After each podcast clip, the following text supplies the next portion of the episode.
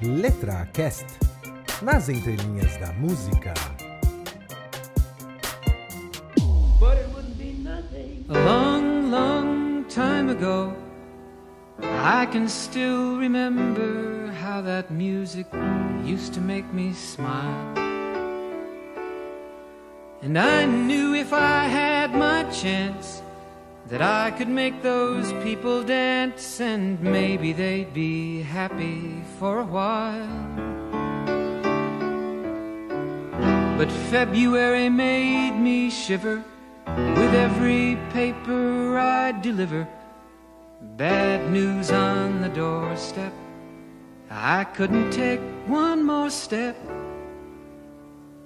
I can't remember if I cried when I read about his widowed bride.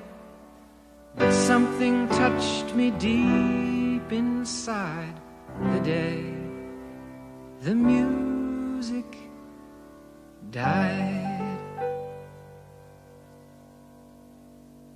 So bye bye, Miss American Pie. Drove my Chevy to the levee, but the levee was dry. And them good old boys were drinking whiskey and rye, singing, This'll be the day that I die. This'll be the day that I die. Did you write the book of love?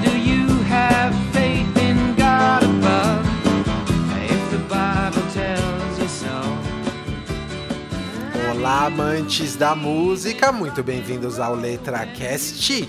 O meu nome é Flávia Mâncio e no episódio de hoje eu vou analisar as entrelinhas de uma música de 1971 chamada American Pie do Don McLean. Esse som é um clássico, cara. É impossível você não conhecer essa música, tá ligado?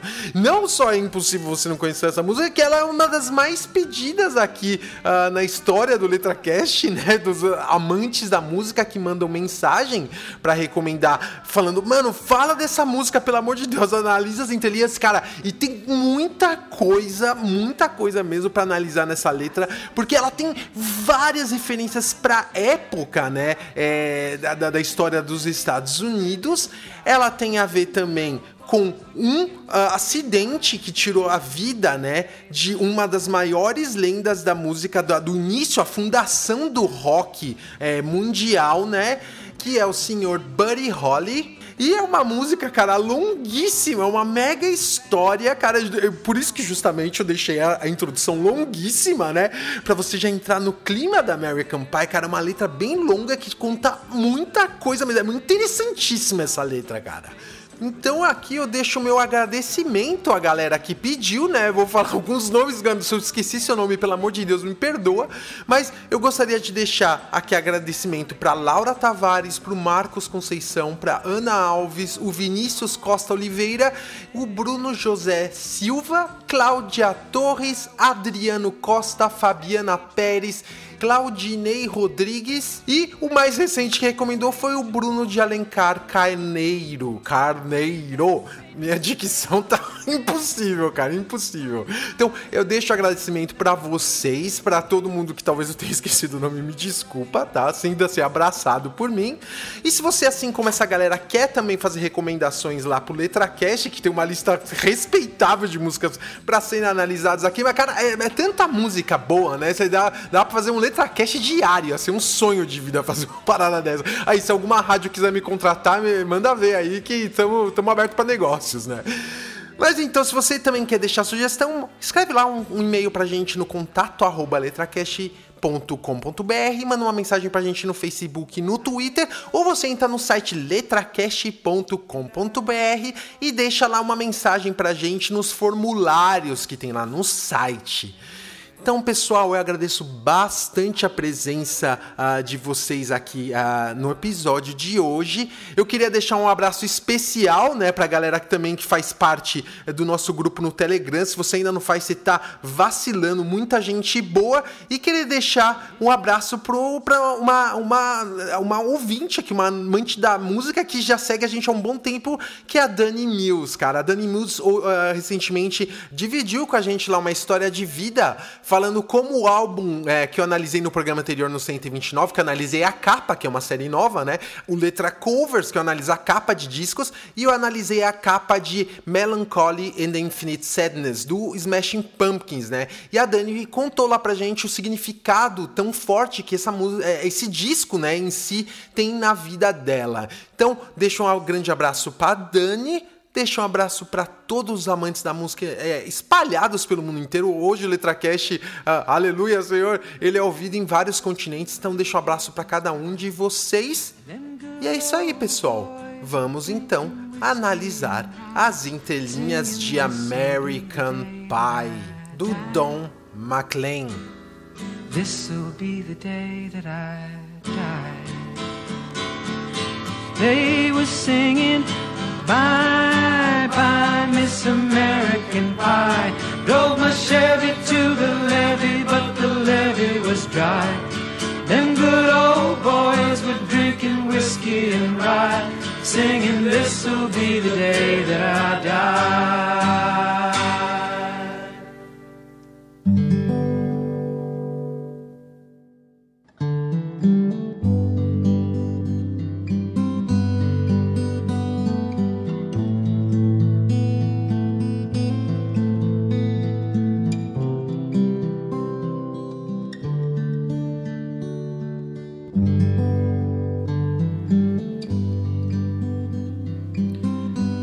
Essa música American Pie, ela é uma reflexão total do sentimento de uma pessoa frente a um, um fato que mudou a vida dela. No caso uh, do Don McLean, uh, os fatos que uh, foram a base para a inspiração dessa música, na verdade, foi um certo trauma na vida dele, né? E isso muita gente não sabe. Muita gente ouve American Pie, canta tal, não sei o que, e acha bonitinha a música. E, e, e, justamente o que eu falei, por ela ser uma música muito detalhada, que fala muito da história dos Estados Unidos, muito da história da época, né? Tudo que estava sendo vivido na sociedade americana, muita gente então acaba né, passando batido, né? E, e fala, ah, uma música bem legal, gosto pra caramba, tá não sei o que, mas o que ela fala não tem nem noção, né? Então por isso estamos hoje aqui no LetraCast para falar desse grande clássico e que é de um cantor que no Brasil, até, não só no Brasil, meio que mundo afora, ele é meio considerado aquele one hit wonder, né? O cara que faz um sucesso só e é isso aí. Todo mundo lembra do cara por causa daquela música só. E não é bem por aí, você vai ver que ele tem outras ótimas músicas, mas de fato é, né? Vamos, vamos ser sinceros, né? O Don McLean é conhecido por American Pie e é isso aí, né? Vamos que vamos. Pois bem, vamos falar da história da vida desse rapaz, né? O senhor Donald McLean, olha aí, o nome dele é Donald, né? Don né? É, eu, eu sempre, quando eu vejo o nome, o apelido Dom em inglês, eu lembro dos, dos rappers falando, aí, Dom, beleza, mano? Então, Dom é de Donald, e no caso, ele é o Donald McLean III, porque o pai dele chamava Donald e o avô também dele chamava Donald McLean. Olha que, olha que criatividade, né? Antigamente a galera era bem prática, né? Vai ganhar o meu nome e tá tudo certo, e coloca primeiro, segundo e terceiro depois do nome tá tudo certo, né? Então, qual que é a origem da família dele? A mãe dele, na verdade, era de família italiana e a família do pai dele, parte vinha de Los Angeles e parte vinha de Boston. E naquela época a parada era a seguinte, né? Todo mundo se reunia para ouvir rádio, né, em casa, né? Esse era o programa da família porque televisão tava começando a ser acessível, né? É, então a galera ficava ouvindo bastante rádio e logicamente ele acabou sendo influenciado por várias é, personalidades, né? Estrelas da época tipo Frank Sinatra e o senhor Buddy Holly. Do Buddy Holly a gente vai falar bastante depois nessa história. Pois bem, o que, que acontece? O, na, na, infância dele, o Donald, né? O que, que acontecia?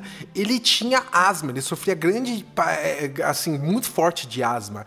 E isso fez com que ele perdesse muita aula na escola e, e, e, e também não podia fazer muito parte das aulas de música, porque ele não conseguia cantar, tinha ataque de asma, tal, não sei o que. Mas a música sempre ficou muito no coração dele, né? É, e justamente foi isso que quando ele era adolescente lá na casa dos 15, 16 anos, ele começou a se envolver cada vez mais com o mundo da música, tal, não sei o que. Teve chance de conhecer alguns artistas que ele admirava muito na época, né? Tinha uma banda chamada The Weavers, né? Que era uma banda que cantava música bastante folk, assim, né? E ele conheceu dois caras dessa banda, que era o Eric Darling e o Fred Hellerman, né? E ficou amigo desses caras. E, logicamente, isso foi impulsionando, então, ele para entrar nesse mundo da música, né?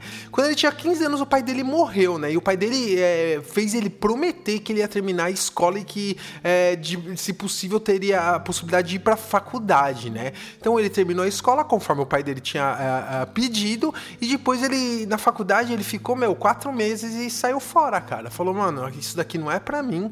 O meu negócio é música. Eu tô aqui nesse mundo para dividir minha arte com as pessoas e começou a focar focar cada vez mais nisso.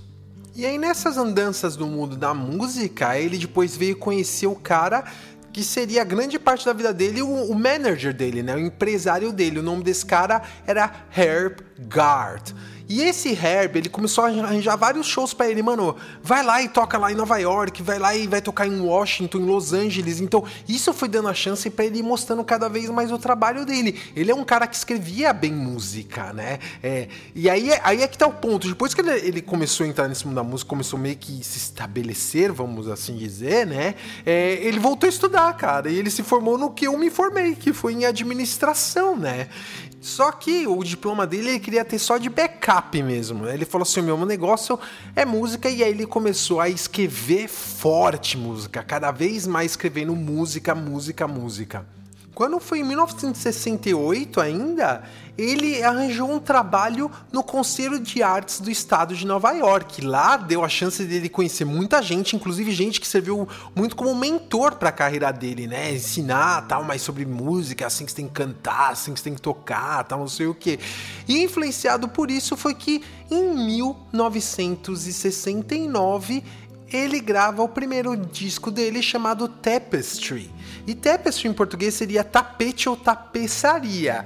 E detalhe, aí já, já começa a, a entrelaçar a história dele né, é, com a história dos Estados Unidos da época.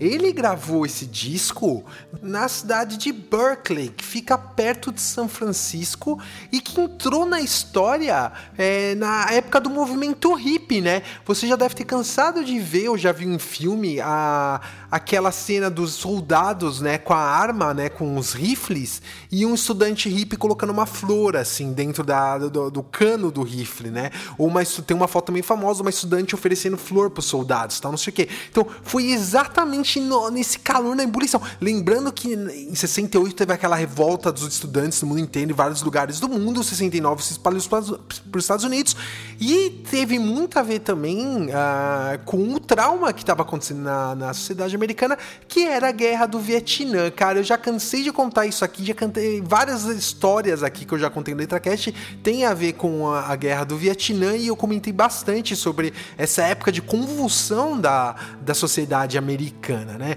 Pois bem, o que que acontece? Ele gravou o álbum dele de maneira independente, tá não sei o que, e ele foi rejeitado por 72 selos de música, gravadoras que falaram não, não quero, não, não quero, não, não quero, só que isso 72 vezes, entendeu?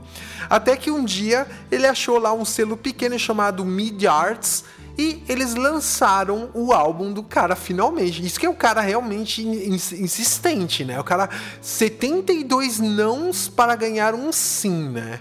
Na verdade, a palavra insistente é até errada, né? Um cara persistente, né? É o que sempre o vovô Flávio aqui fala, sempre na história do LetraCast. Meu, coloque um objetivo e corre atrás. Faça as táticas para você conseguir chegar no seu objetivo que você traçou para você na sua vida.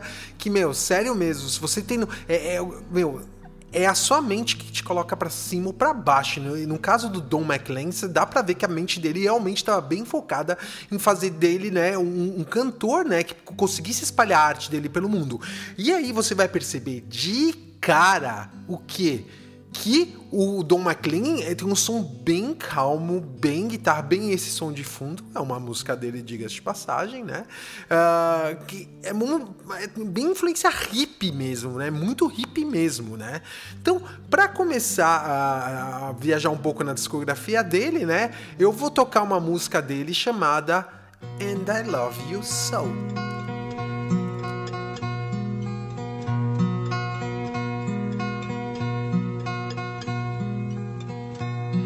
I love you so. The people ask me how, how I've lived till now. I tell them I don't know. I guess they understand how lonely life has been but life began again the day you took my hand. And yes, I know how lonely life can be.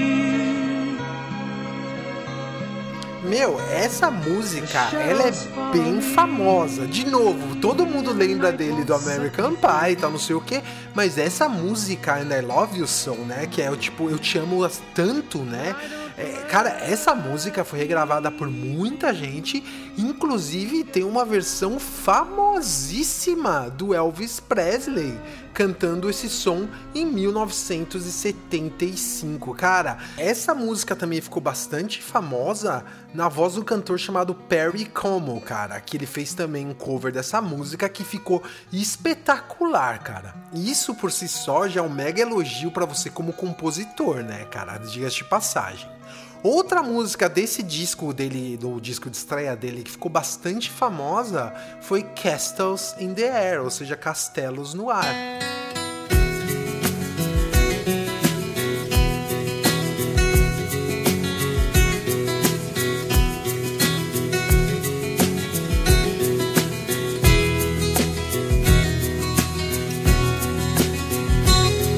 And if she asks you why, you can tell her that told you that I'm tired of castles in the air. I've got a dream I want the world to share, and castle walls just lead me to despair.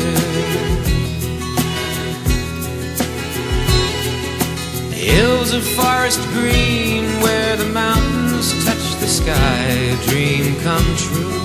I live there till I die. I'm asking you say my last goodbye. The love we knew ain't worth another try. E é engraçado, essa música, a letra dela é ótima, né? Ele fala, fala de um cara que, que tá um pouco assim, é, depressivo com a vida dele na cidade, né? Que o sonho dele era viver mais perto da natureza. É co coisa bem hippie, né? De novo, né? É, que, eu, que, eu acho que eu vim de cidade grande, né? Eu cresci nasci em São Paulo. Eu sei, cara, quando você entra nesse ritmo de vida louca de cidade grande, cara, é uma parada que te pode consumir bastante, né? Tanto que eu não vou mentir que hoje eu, eu, eu aprecio bastante a minha vida é, numa cidade bem menor do que São Paulo, a parada menos caótica, menos concentração de gente e tal. É, consome menos da sua energia, vamos assim dizer, né? Pois bem, esse álbum Tapestry do, do Don McLean, ele fez até um sucesso, mas ele ficou muito restrito assim na, na comunidade folk, né? Folk music, né? Aquela música do povo mesmo. Que, que tem um dos maiores expoentes, por exemplo, Bob Dylan, que vai ser bem citado na letra também do American Pie, né? Então, uh, esse álbum foi ter uma projeção ainda maior depois no futuro, depois do lançamento dele.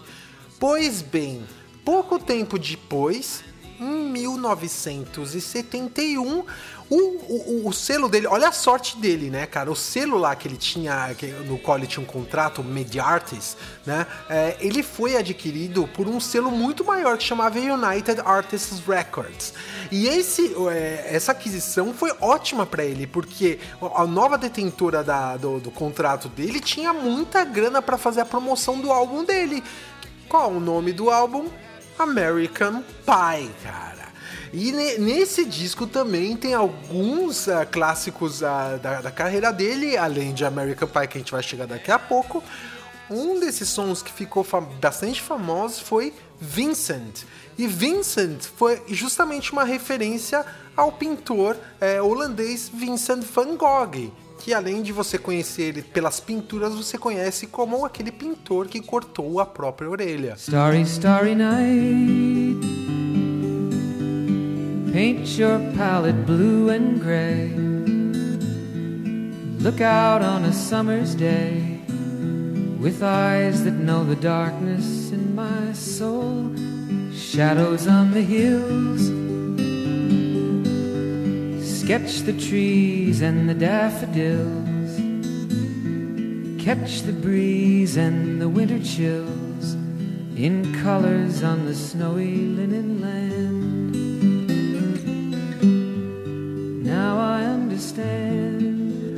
Cara, essa música, ela já começa com uma referência gigantesca ao Vincent Van Gogh, que ele começa falando lá, Starry, Starry Night, né? Que é um dos maiores quadros da, da, da, da, carreira do Van Gogh, né? Você coloca lá Starry Night, S-T-A-R-R-Y Night. E aí você vai reconhecer esse quadro que é bem famoso, bem característico mesmo do Van Gogh. E a letra, cara, é linda, é como se ele estivesse conversando com o Van Gogh, falando, ah, te entendo, é, como você estava lutando com a sua, sani é, sua sanidade e tal, não sei o que. Cara, que, que mano, ele era, ele era, não, pelo amor de Deus, né, o Dom McLean tá vivo, né, tá vivo e mandando ver, ele, ele, um grande letrista, cara, grande letrista, e isso é espelhado na próxima música dele, Cara, que música! É uma música anti-guerra chamada The Grave, ou seja, a cova. The grave that they dug him had flowers gathered from the hillsides in bright summer colors. And the brown earth bleached white at the edge of his gravestone. He's gone.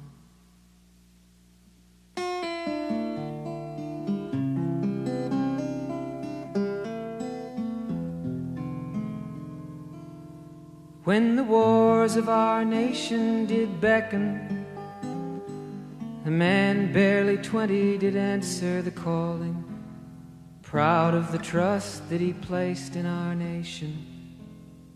He's gone, but eternity knows him, and it knows what we've done. And the rain fell like pearls on the leaves of the flowers, leaving brown muddy clay where the earth had been dry. And deep in the trench, he waited for hours as he held. Meu, eu não conhecia esse som dele, eu fiquei impressionado, cara. É uma grande música anti-guerra. Ela basicamente conta os últimos momentos de vida de um soldado, cara.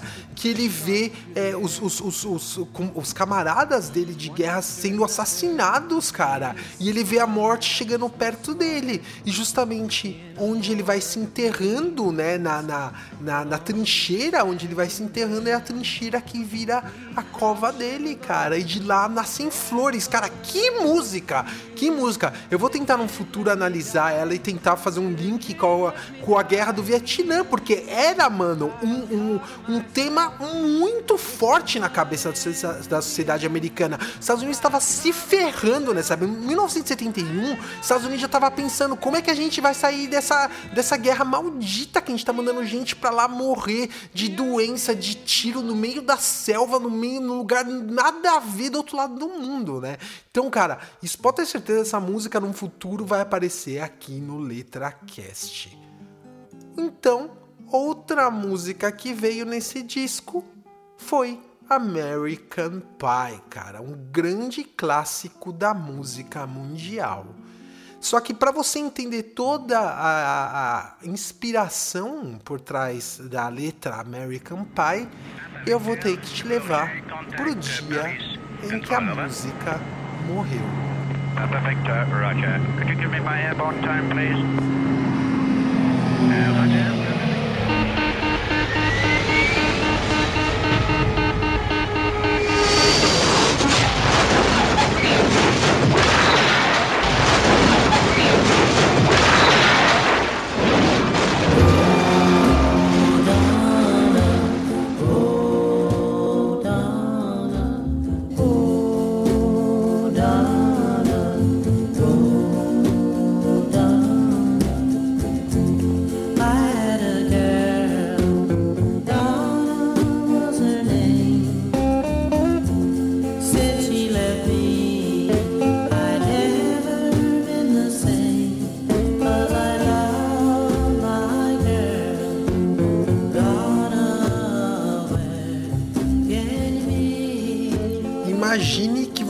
Está no meio dos anos 50 e você está vendo com seus olhos uma revolução inacreditável no mundo da música, que foi a explosão do rock and roll.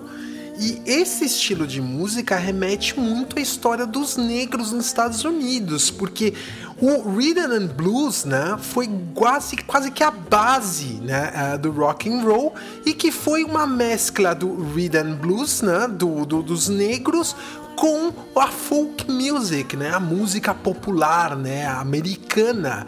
E foi exatamente desse blend, né, foi exatamente dessa mistura que nasceu o ritmo que mudaria para sempre a história da música, né?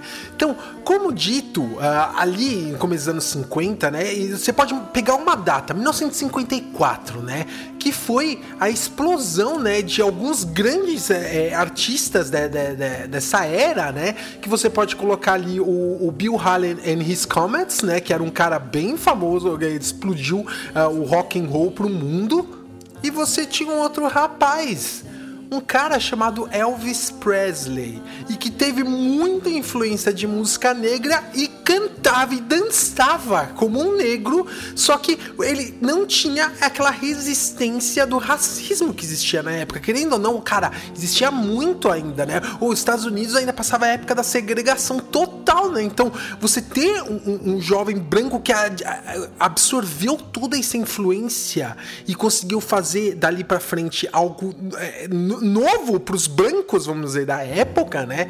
Isso daí, cara, explodiu a cabeça de muita gente na época. E isso explodiu a cabeça de alguns futuros, é, é, é, vamos dizer assim, representantes da fundação do rock.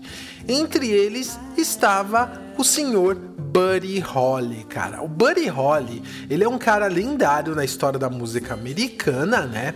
É, é, o, é cara que cresceu ouvindo rhythm blues e depois viu o Elvis dançando e a, a cabeça dele fez boom. Falou assim: como é que um cara tem a ousadia de fazer uma parada dessa? O que, que eu tô fazendo na minha vida? Eu tenho que fazer alguma coisa do gênero também. Ele juntou uns caras e formou uma banda chamada The Crickets, que em português é Os Grilos, cara. E de cara, eles já fizeram um, uma música que estourou a boca do balão, né? Eles lançaram That Will Be the Day, ou seja, este será o dia. Well,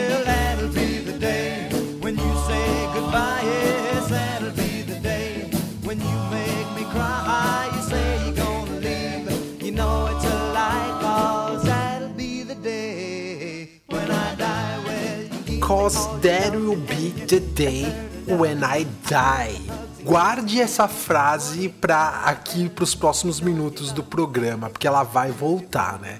Então, esse esse som deles, esse singlezinho deles que eles lançaram, só alcançou o número um dos Estados Unidos. Só isso, cara. É, meu, um sonho do moleque que viu um Elvis Presley dançando em cima do palco é, de uma maneira.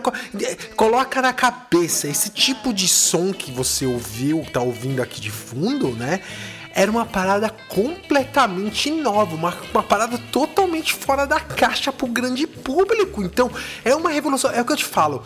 Música você tem que se colocar na época, né? Porque tem hoje músicas que a gente ouve falar, ah, beleza, ótima música, tá, não sei o quê, mas você não entende a revolução por trás dessa música pelo fato de você perder, né, esse fragmento da história, né? Então, isso já vê muito na, na, na história da música eletrônica, eu já falei aqui do Kraftwerk Kraftwerk, né? É, quando eles lançaram na época, era uma parada completamente nova, né? Você pega a música clássica do Beethoven, que também pra época, meu Deus do céu, que evolução é essa? Da mesma forma como foi Elvis Presley, Buddy Holly e toda essa turma que tava surgindo nessa época. Então, o Buddy Holly, de cara, mano, ele já virou, mano, um menino, um menino prodígio, cara. Mano, todo mundo queria ver ele. Ele começou a ser chamado para tocar em tudo quanto é lugar, né? Então todo mundo queria ver ele, virou um mega herói nacional da música, cara. Da noite pro dia o moleque explodiu total.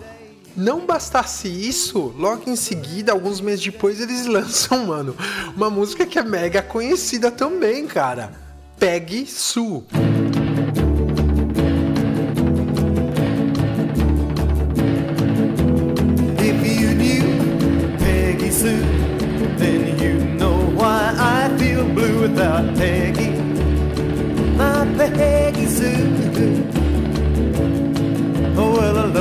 Love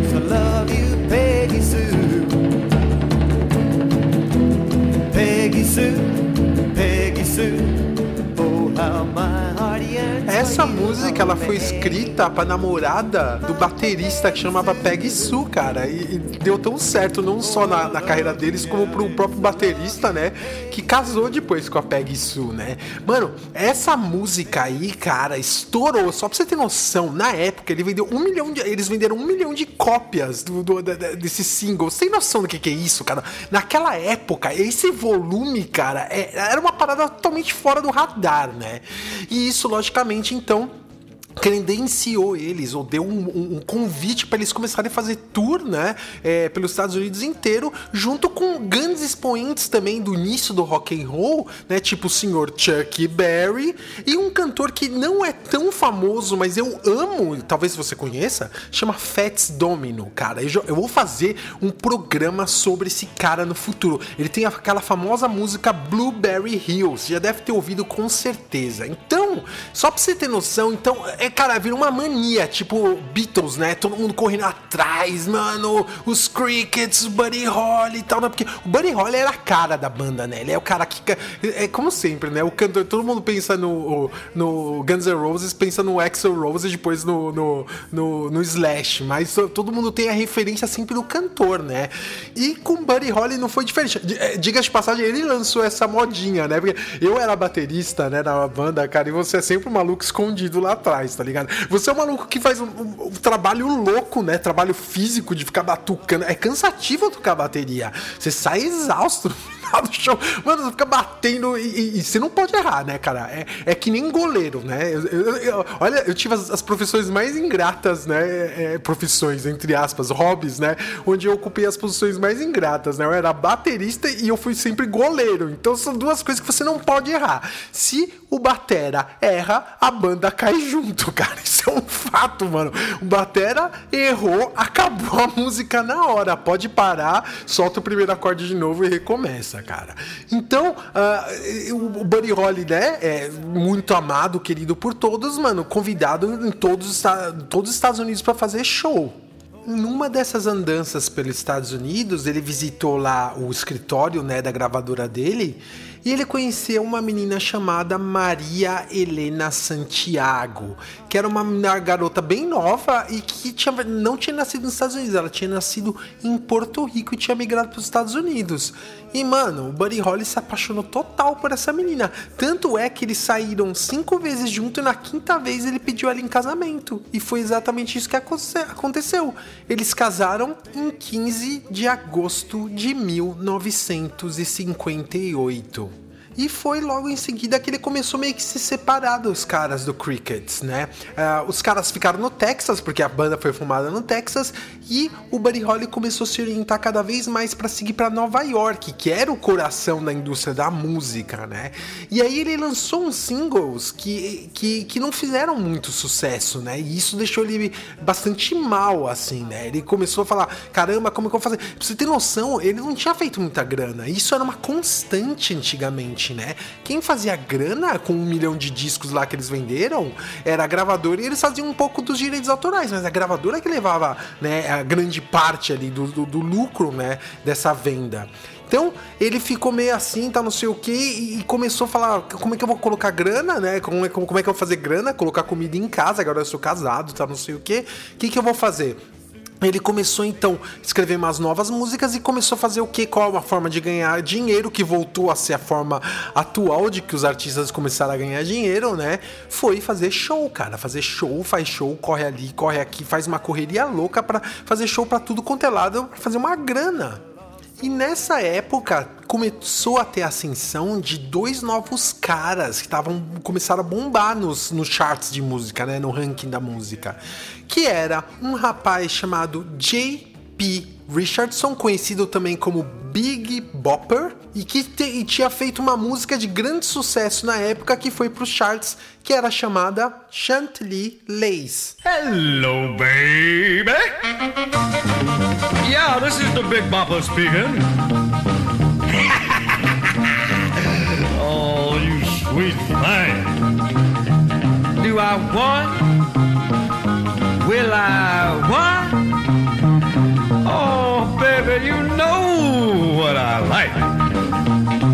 Chantilly lace and a pretty face and a ponytail hanging down, a wiggle in the walk and a giggling a talk.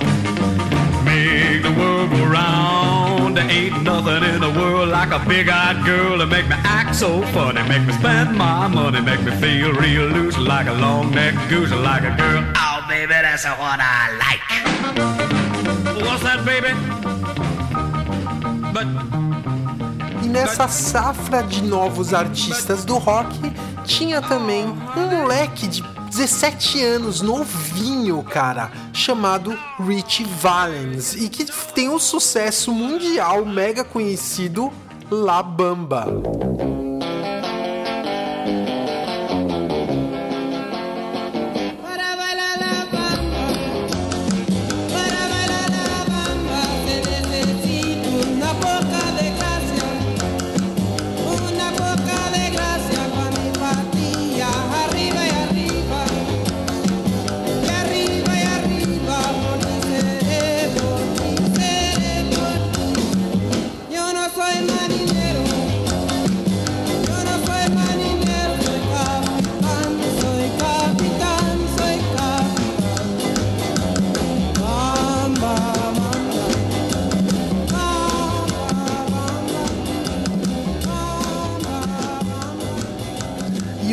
Valens, como você intuitivamente pode perceber, né? é, ele tinha ascendência latina, né? Ele era de família mexicana. Não à toa ele canta La Bamba em, em espanhol, né? E detalhe, La Bamba não foi uma composição dele. La Bamba é uma música tradicional, né? É, do, do México, né? Uma música do povo que ninguém sabe quem inventou essa música, sabe? Então ele foi lá e co- colocou uma roupagem nova na La Bamba com ritmo latino, mexicano e junto com rock, com guitarra fazendo solo. Então é o que eu tava falando, era uma parada muito nova na época isso era muito atrativo pro público. E o Rich Valens não deve ser desconhecido para você, se você é um pouco mais velho, tá lá na- já na casa dos 30 anos, 30 e tantos, ou 40 e tantos, né? É um filme que passava em repetição, né, no SBT, que era o filme La Bamba, cara. O filme clássico que todo mundo sempre pensa no, quando pensa no La Bamba, pensa na cara do ator, né, que é o Lon Diamond Phillips, né? E esse filme conta a história do La Bamba, tá não sei o quê. Eu preciso dizer que assim, tem umas atuações bem meio fraquinhas no filme assim, tá? Filme bem de sessão da tarde total assim, mas mano, filme que conta bem a história da vida dele, né?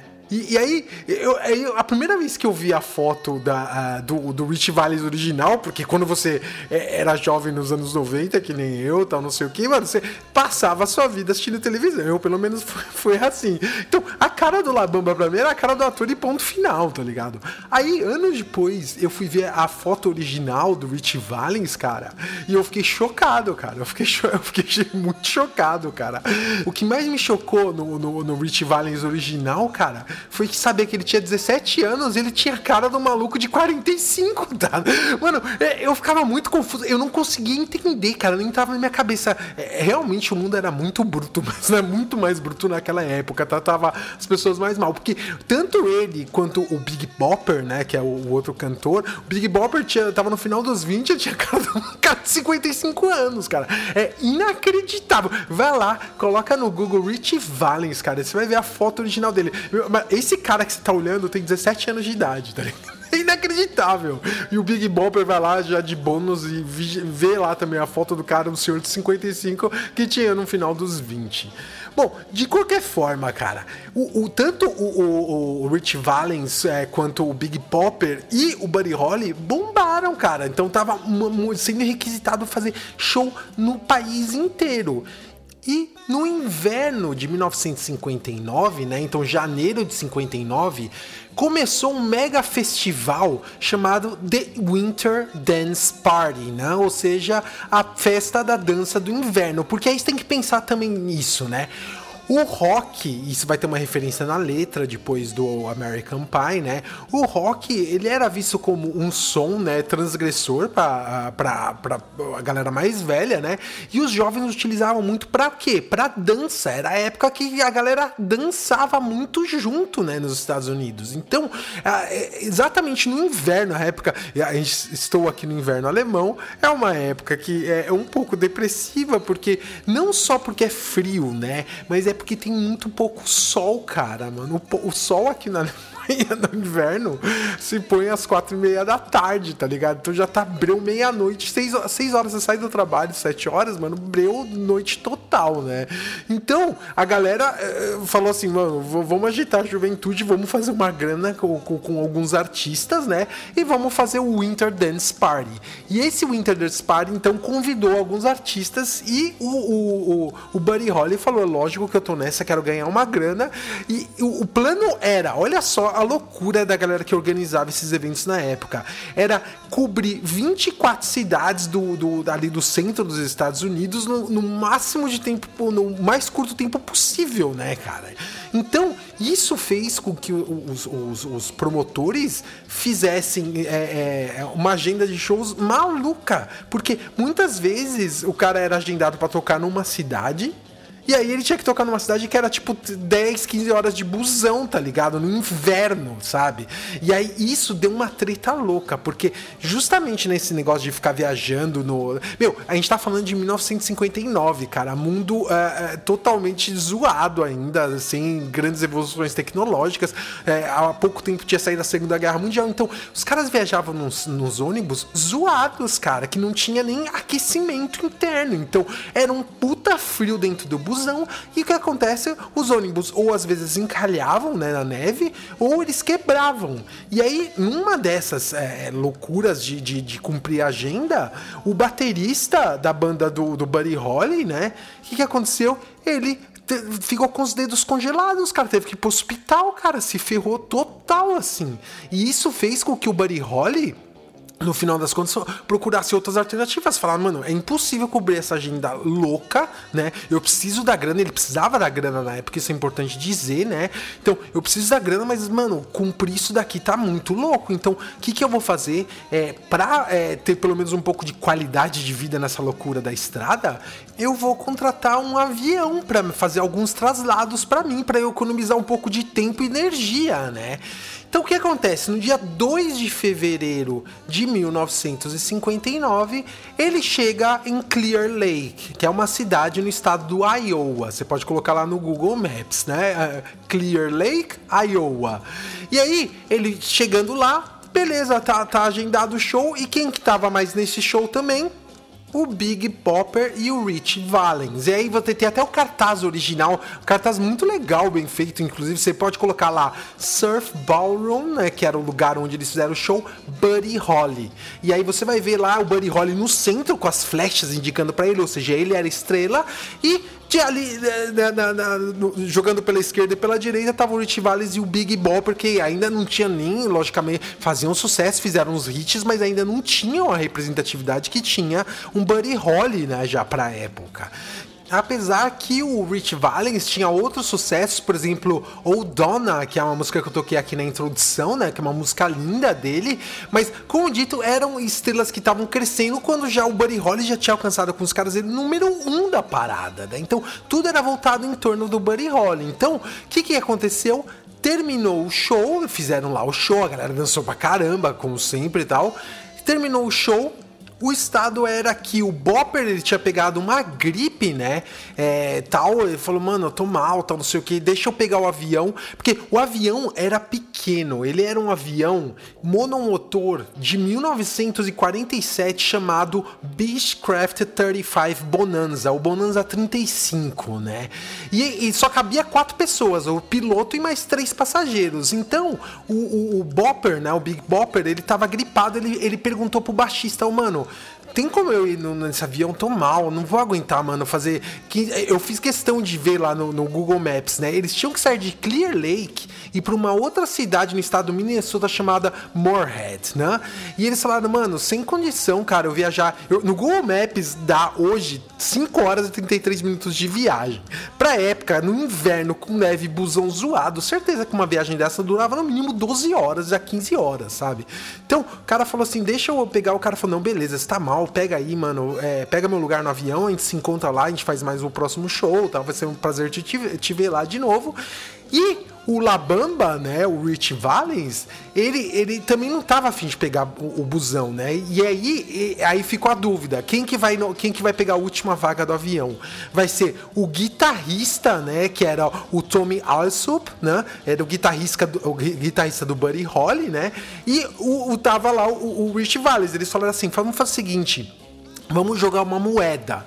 Quem ganhar pega o, o voo no avião, o, o lugar no avião, né? E aí o, eles foram lá, jogaram a moeda e quem ganhou foi o Rich Valens, cara. Ele até comemorou, ele falou: "É a primeira vez que eu ganho alguma, alguma vez alguma coisa na minha vida, né? E aí foi exatamente isso que definiu o futuro desses três rapazes, desses três pilares do rock. Então, o que que acontece? Era inverno, o tempo tava horroroso, horroroso, e era um piloto muito jovem, de 20, 21 anos, cara, chamado Roger Peterson, né? Então, ele era um amante, assim, né, de, de aviões, né? Ele era piloto profissional, amava, tinha isso no coração dele, né? E o que, que acontece? Só que tem um porém, né? O, o tempo tava horroroso, tava muitas nuvens e para você voar numa condição dessa, você tem que voar por instrumentos. E o grande problema é que ele não era certificado piloto, né, Pra fazer esse tipo de voo, né, que é um voo difícil, cara. Você tem que confiar totalmente no instrumento. Cara, você tá falando de um avião de 1947, zoado, tem os reloginhos lá e manda manda ver, né?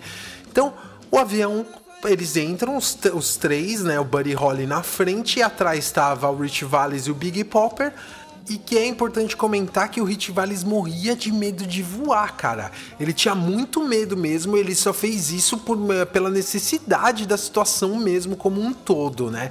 Isso, inclusive, essa cena é mostrada no filme La Bamba, né? É, que mostra, inclusive, eles jogando a moeda, né? Pra ver quem que vai decidir, né? É, quem, quem vai ganhar o, o lugar no avião, né? E aí eles entram no avião, né? E no filme mostra, e se mostra no filme é verdade, tem, tem que ter acontecido, né? Mostra o, o, o Rich Valens com medo, assim, né? Meio que amuado no banco de trás, tá não sei o quê. E aí quando vê o, o Buddy Holly na frente, vira pra ele e fala assim: Hey, Richie, relax, man. Everything's cool. Besides, the sky belongs to the stars, right? que seria alguma coisa assim, fica tranquilo, Rich. Afinal de contas, eles falam que o céu pertence às estrelas, né? E o avião decola.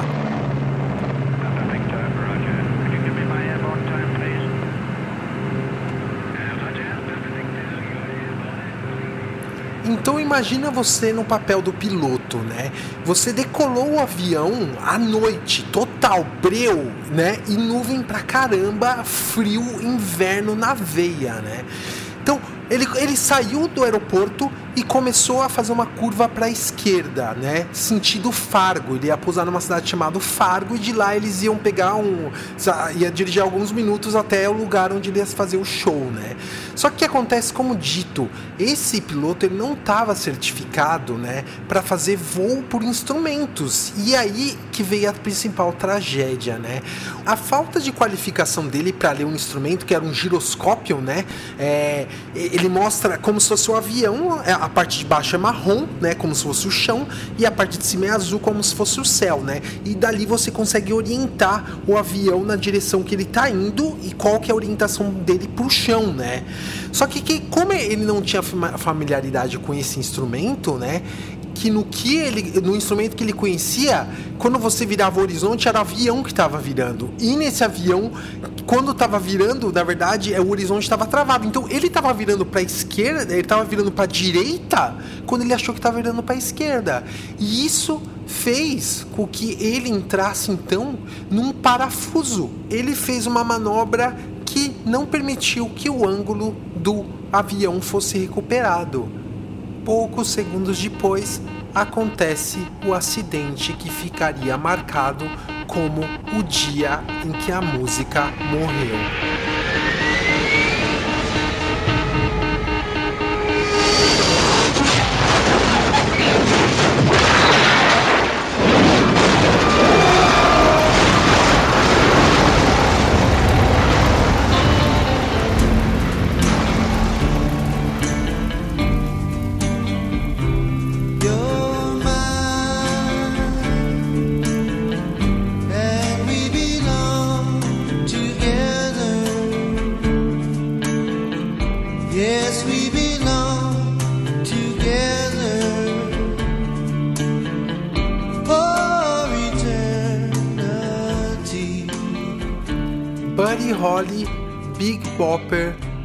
Rich Valens e o piloto Roger Peterson morreram na hora. Foi um, um impacto brutal, brutal.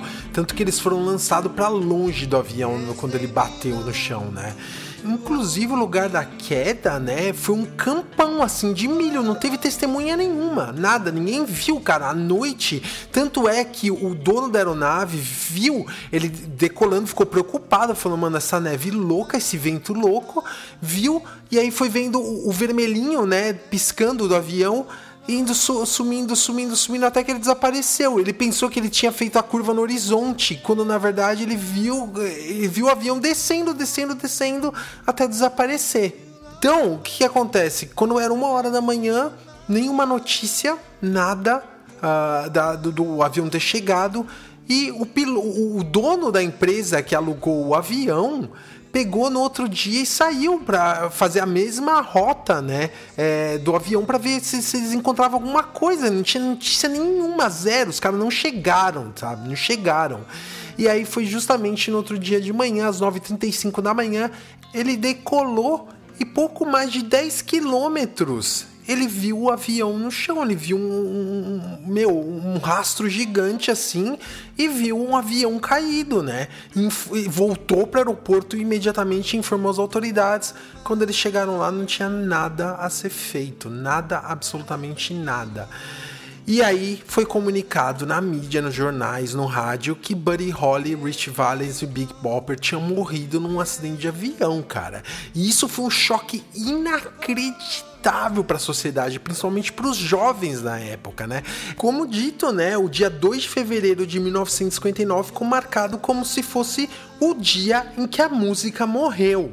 É, é um paralelo muito forte com o que aconteceu com os Mamonas Assassinas, né? Eles tinham um público muito jovem, né? Na verdade, tem a música. Eu fiz um programa aqui, né? O LetraCast número 36, que eu falei sobre a vida e obra dos Mamonas Assassinas, né? E que foi algo que marcou muito também a, a, a minha geração, né? Muita gente, cara. Então, foi um choque inacreditável a morte do Buddy Holly, né? Isso chocou muita gente. E isso traumatizou também o Don McLean. que justamente como grande fã do Buddy Holly, ficou muito triste, arrasado e pensando em tudo o que ele tinha vivido com a música do Buddy Holly, mais de uma década depois do acidente, ele entrou em estúdio e gravou. A long, long time ago, I can still remember how that music used to make me smile. And I knew if I had my chance that I could make those people dance and maybe they'd be happy for a while. But February made me shiver with every paper I deliver. Bad news on the doorstep. I couldn't take one more step. I can't remember if I cried when I read about his widowed bride. But something touched me deep inside the day the music died. So bye bye, Miss American Pie. Drove my Chevy to the levee, but the levee was dry. And them good old boys were drinking whiskey and rye, singing, This'll be the day that I die. This'll be the day that I die. Ó, eu já aviso, senta que lá vem história, porque é uma letra longuíssima, ma- mais de oito minutos de música, cara. Então, provavelmente essa vai ser uma das análises de letra mais longa da história do Letra Cash. Pois bem, vamos começar parte por parte que, cara, tem muito, muito, muito detalhe. Como dito, essa canção fala sobre a história da música americana que tinha se desenrolado ali até, até entre os anos 50, 60 e 70. Né? Então, cara, é, eu tive que procurar em muita fonte mesmo para tentar achar alguns significados que sejam interessantes, eu mesmo fazendo minha interpretação, né? Mas isso é importante comentar. O Don McLean, ele nunca comentou de fato, assim, meio que oficialmente, qual seria o todo o significado da música. Então ele deixou, mano, pra galera interpretar, né? Então, eu acho que vale a pena começar com o título, né? American Pie, cara, que é uma torta americana, né? O que, que, significa, o que, que significa isso, cara? Aí, aí é, é conflitante, né? Tem versão que diz que, que ele, ele achava que o nome do avião era American Pie, que não é, não é verdade, né? E tem outras cara, tem muita versão. Tem, tem gente que diz que é porque ele tava ah, namorando uma, uma, uma, uma menina con- concorrendo ao Miss América, né? E essas meninas, assim, bonitas são conhecidas como American Pie. Mas o que eu cheguei à conclusão, não só lendo, mas também lendo toda a letra, American Pie é uma coisa totalmente americana. E aquilo tá falando sobre a história dos Estados Unidos em si, né? Então, é, a- até isso já fica meio em aberto, como todo o significado da American Pie. Como dito, ele nunca quis é, muito comentar detalhes sobre isso, né? Mas. Resumindo, vamos começar com a letra, né? Passamos pelo título, já foi longa a explicação só do título, né? Então, a música começa ele falando assim: há muito, muito tempo atrás, eu ainda consigo me lembrar como aquela música me fazia sorrir. E eu sabia que se eu tivesse minha chance, eu poderia fazer aquelas pessoas dançarem. E talvez elas seriam felizes por um momento, né? Então, aí já começa long, long time ago, que começa assim a letra, né? Significa que foi um bom tempo atrás do que tinha acontecido. A música é de 72, né? E a morte do Buddy Holly, né, foi em 1959. Então, para ele já era como se fosse um, um- muito tempo atrás, né? E aí é interessante que ele fala logo em seguida, né? Que se ele tivesse a chance, ou seja, se ele pudesse ser um músico profissional, ele poderia fazer as pessoas dançarem, né? E talvez elas seriam felizes de novo depois da grande tragédia, né? E isso acabou se provando certo, né? Esse foi um mega hit e que fez muita gente o mundo afora dançar, né? E logo em seguida a música diz assim: Mas fevereiro me fez tremer com cada jornal que eu entreguei. Más notícias na porta. Eu não podia dar mais nenhum passo. Eu não consigo lembrar se eu chorei quando eu li sobre a viúva dele. Mas algo me comoveu profundamente. O dia que a música morreu. E aí, tudo que eu contei a- até agora no programa vai começar a já linkar com todo o sentido da letra. Então, ele tremeu em fevereiro porque o acidente do Buddy Holly foi no dia 3 de fevereiro de 1959. E aí, quando ele fala com cada jornal que entreguei, é porque quando ele era menininho e era fã do Buddy Holly e tal, e aconteceu isso, ele era paperboy, né? Ele era cara, moleque que entregava é, jornal, aquele jobzinho pra fazer um dinheirinho, pra comprar umas coisinhas, só não sei o que. Então, ele entregava o jornal das portas, na porta das pessoas com a má notícia, né? E que ele ficou paralisado com, com, com essa notícia, né? Com, com a tra- tragédia, né? Que foi pra época. E justamente quando ele fala que ele não consegue se lembrar se ele chorou quando ele leu sobre a viúva dele. A viúva dele, né? Do Buddy Holly, né? é, ela tava grávida ela teve um aborto logo em seguida, depois, a- acho que algumas semanas depois que ela ficou sabendo da notícia. Imagina o trauma profundo dessa pessoa, né? É, o, o pai do seu filho, uma estrela que tá crescendo, alcançando o que ele queria na vida, morre tragicamente, assim, pelo amor de Deus, cara, né? E pra fechar a primeira parte da música, vem o refrão famosíssimo, né? Que é o Bye bye Miss American Pie, que é o então tchau tchau Miss American Pie, né? Dirigi meu Chevy até a barragem, mas a barragem estava seca e os bons garotos estavam bebendo uísque e cantando. Esse será o dia que eu morrerei. Este será o dia que eu morrerei. This will be the day that I die. Como dito, ele tentou escrever uma música como um agente do povo, uma pessoa entre aquele povo que estava vendo a tudo aquilo, né? E aí ele diz que quando ele diz que ele dirigiu o Chevy, o Chevy é um Chevrolet, né? Pode ser um daqueles caminhões ou aqueles carros mais esportivos, mas de qualquer forma, que eles vão até barragem e ficam lá cantando, né? É, é, bebendo uísque e cantando, ou seja, um programa de moleque do povo, todo mundo vai até a barragem, a barragem tava seca, mas vamos beber, né? E aí quando ele diz, este será o dia que eu morrerei, é uma referência clara na a primeira música que eu toquei do Buddy Holly aqui no programa, né?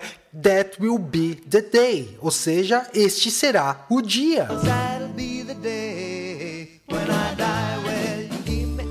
That will be the day when I die. Então, ou seja, você vê a referência claríssima, né? Então é inegável aqui é, toda a influência né, que o Buddy Holly teve na, na, na composição dessa música. Não só o Buddy Holly, né? Os outros, da- os, dois, os outros dois caras lá, o Rich Valens e o Big Bopper, né?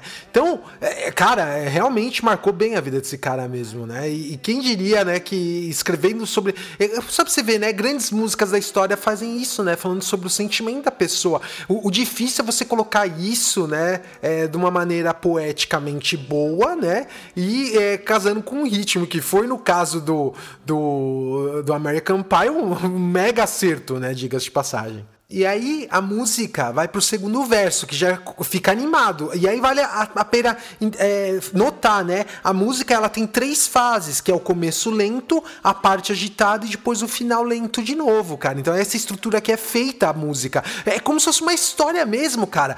A pessoa começa te contando devagarinho, há muito tempo atrás, muito tempo atrás, e depois entra num clímax e depois tem aquela baixada emocional de novo, né? Did you write the book of love? And do you have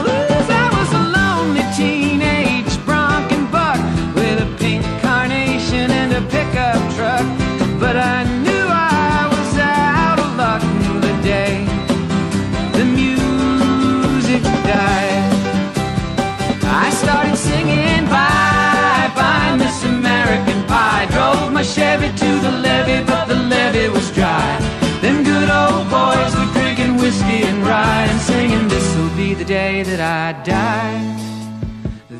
Be the day that I die. O segundo verso da música começa assim: Você escreveu o livro do amor? E você tem fé em Deus se a Bíblia dizer que é assim? Você acredita em rock and roll? A música pode salvar a sua alma mortal? E você pode me ensinar a dançar bem devagar?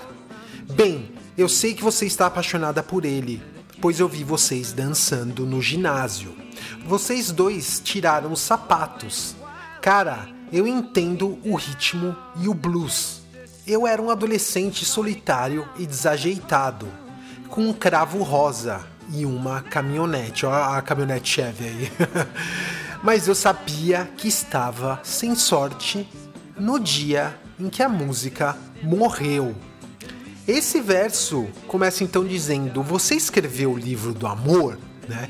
E uma das, ah, das, possibilidades de você interpretar o livro do amor era um, um hit que marcou também a vida dele, né? É, musical, que era é, de uma banda chamada The Monotones, que foi um hit em 1958 chamado The Book of Love, né? Que, ou seja, o livro do amor. Então, uma referência à, à história, história e DNA da música dele, que foi formado dentro dele, né? E aí vem, e você tem fé em Deus se a Bíblia te dizer que é assim, né? Isso é uma referência a uma música antiga de escola, né? Que fala assim: é, eu sei que Jesus me ama porque a Bíblia diz assim, né? Então ele coloca um pouco em questionamento. Isso fazia muito parte da época, né? Do movimento hippie, né? É, é, é não, não contrariar, né? É, questionar muitas coisas da igreja, né? Isso está intrínseco na, na né? no movimento hippie também, né? E quando ele fala assim, você acredita no rock and roll, né? É, tem uma música de 1965 do John Sebastian chamada Do You Believe in Magic, né? Então tem uma, uma frase dessa música do John Sebastian que fala assim: é, Do you believe in magic? It's like trying to tell a stranger about rock and roll, né? É, ou seja, é, você acredita em mágica? É como explicar para um estranho o que é rock and roll, né? Que é uma doideira, todo mundo conhece rock and roll, vamos explicar, né? Mas de qualquer forma, né? A música segue com mais um questionamento que ele diz assim: e você pode me ensinar a dançar bem devagar? E aí, aí vem, aí vem uma, uma coisa importante, né? A, a música rock and roll uh, nos anos 50 era conhecido como eventos de dança. Ah, tanto é que o acidente que o Buddy Holly, o Buddy Holly morreu, né? Junto com os outros dois, eles tinham acabado de sair exatamente de um lugar desse que eles tocavam em cima do palco, todo mundo dançando loucamente, né? Então, e aí já entra numa uma, uma história mais é, provavelmente de paixão frustrada. Todo mundo tem a sua, né? E o Dom também teve a dele, né?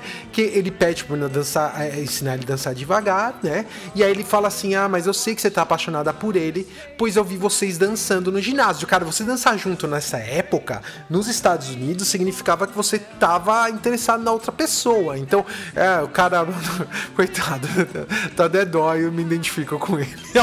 Passei muito na adolescência isso, né?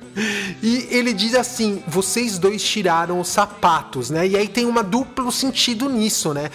Tirar o sapato pra quê, né? Só que em inglês ele fala assim: you both kicked off your shoes, né?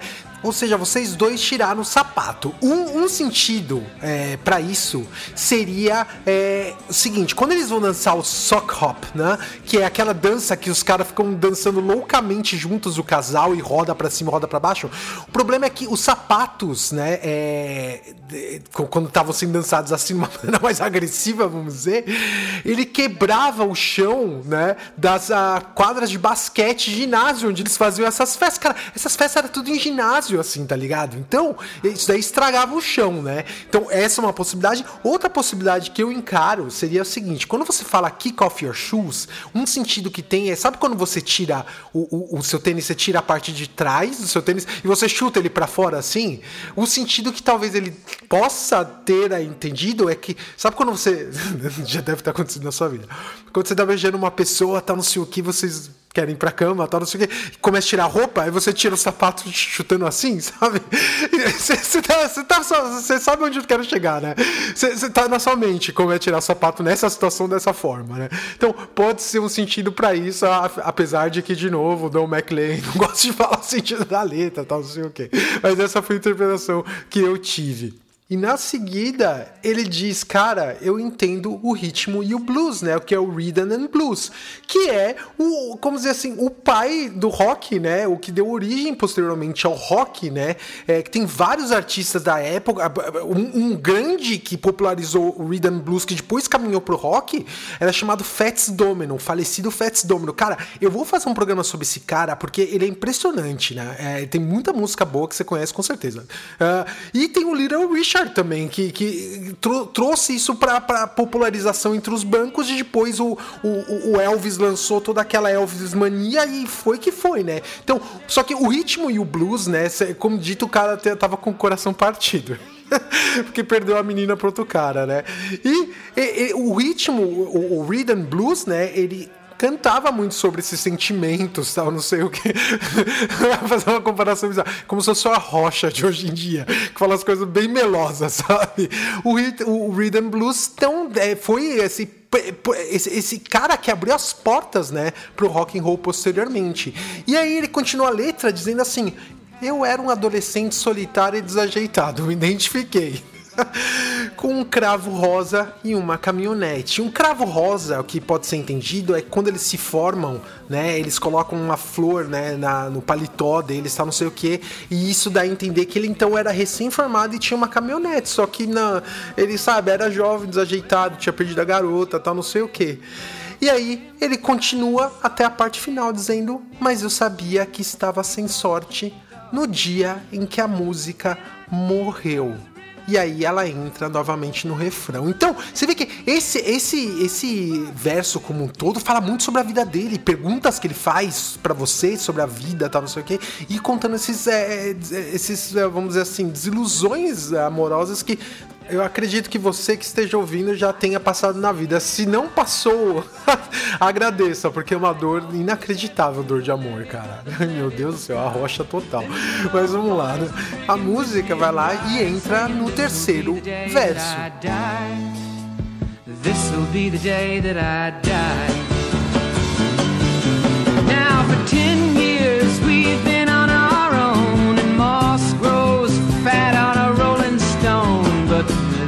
not how it used to be. When the jester sang for the king and queen in a coat he borrowed from James Dean and a voice that came from you and me. Oh, and while the king was looking down, the jester stole his thorny crown. The courtroom was adjourned.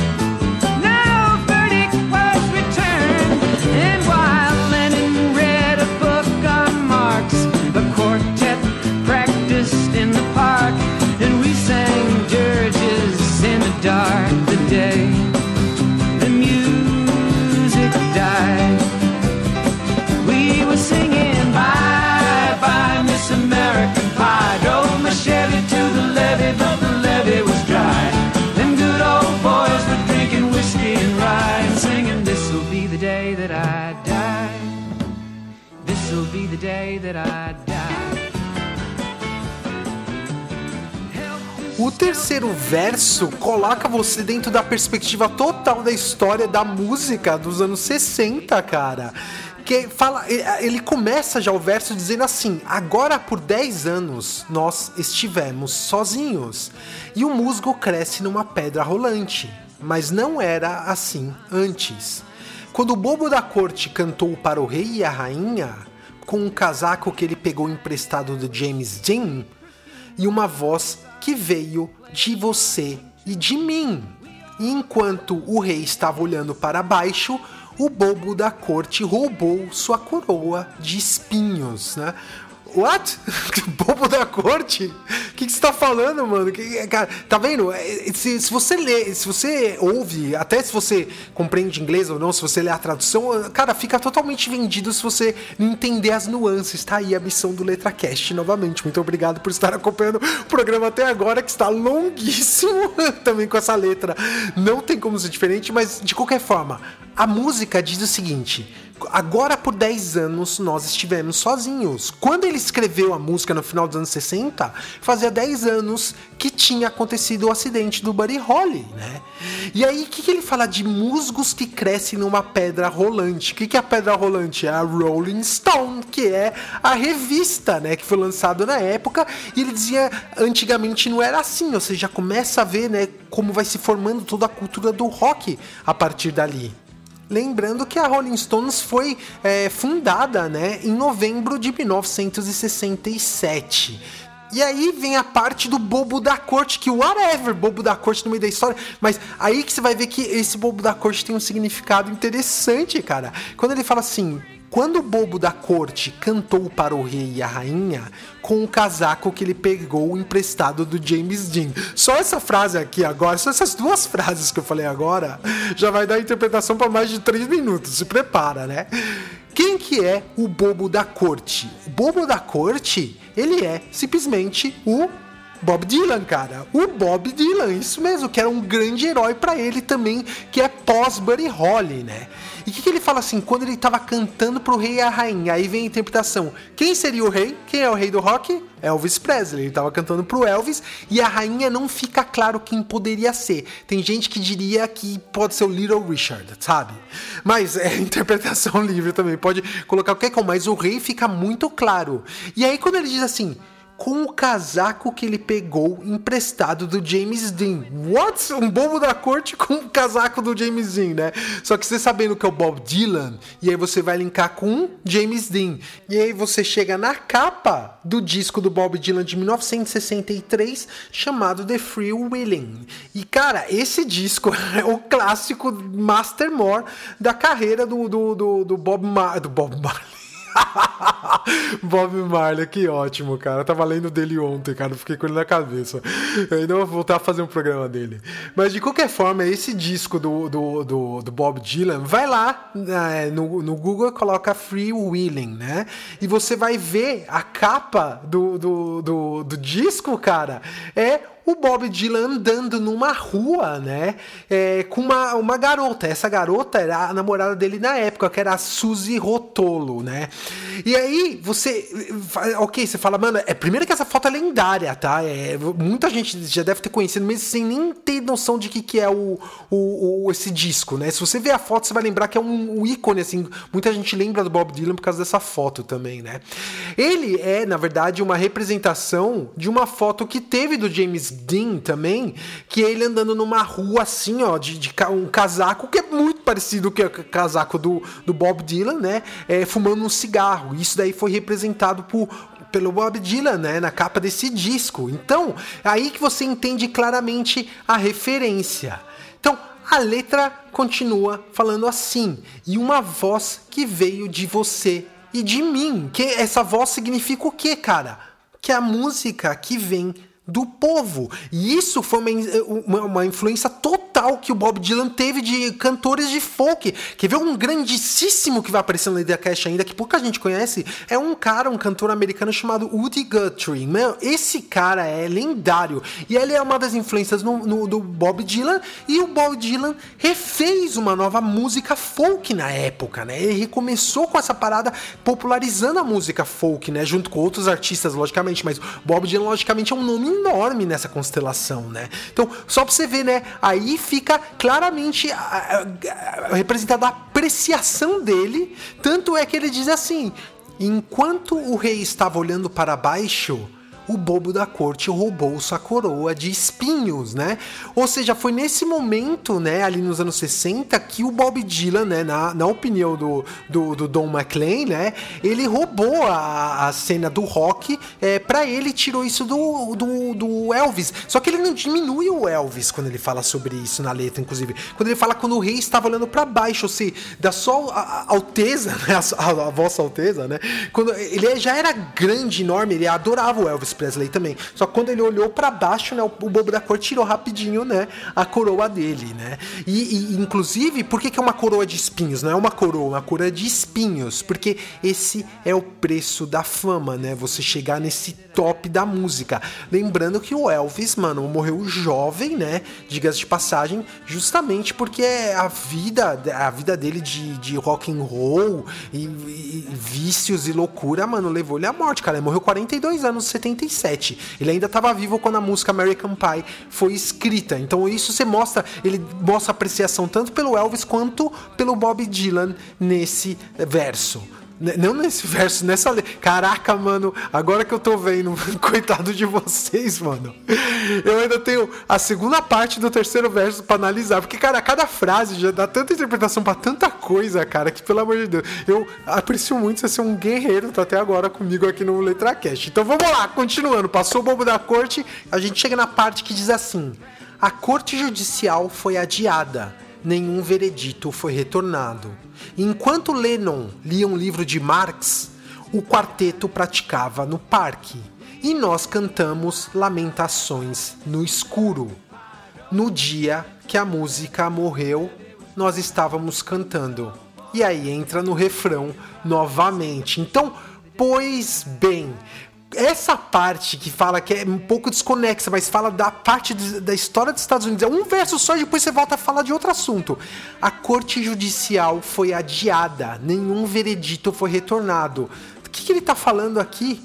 Uma possível referência seria um caso que ficou famoso nos- em 1968 nos Estados Unidos, foi o intitulado Chicago Seven.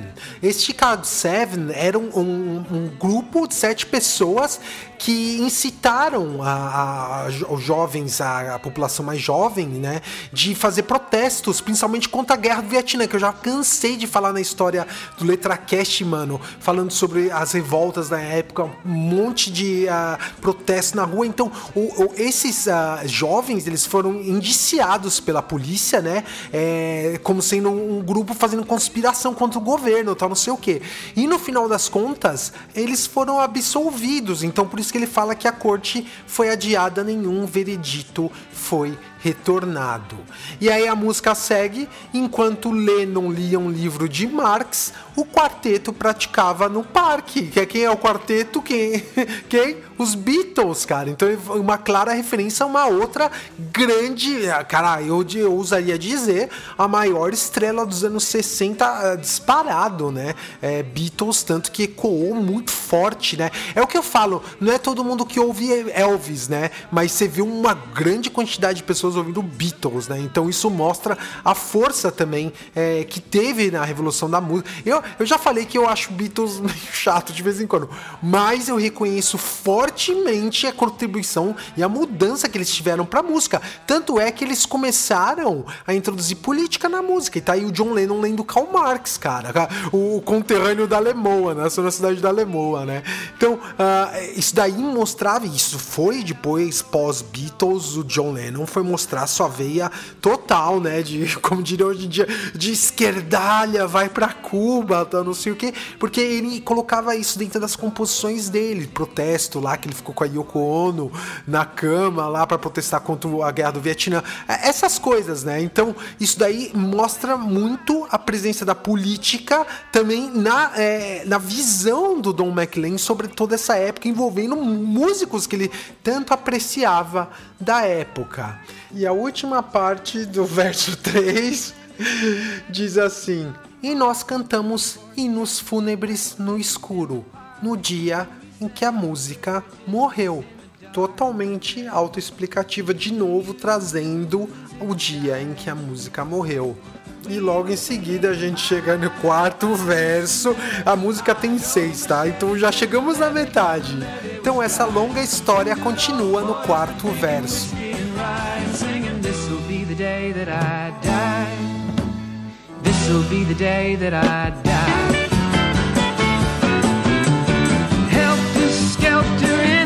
swelter, the birds flew off with a fallout shelter. Eight miles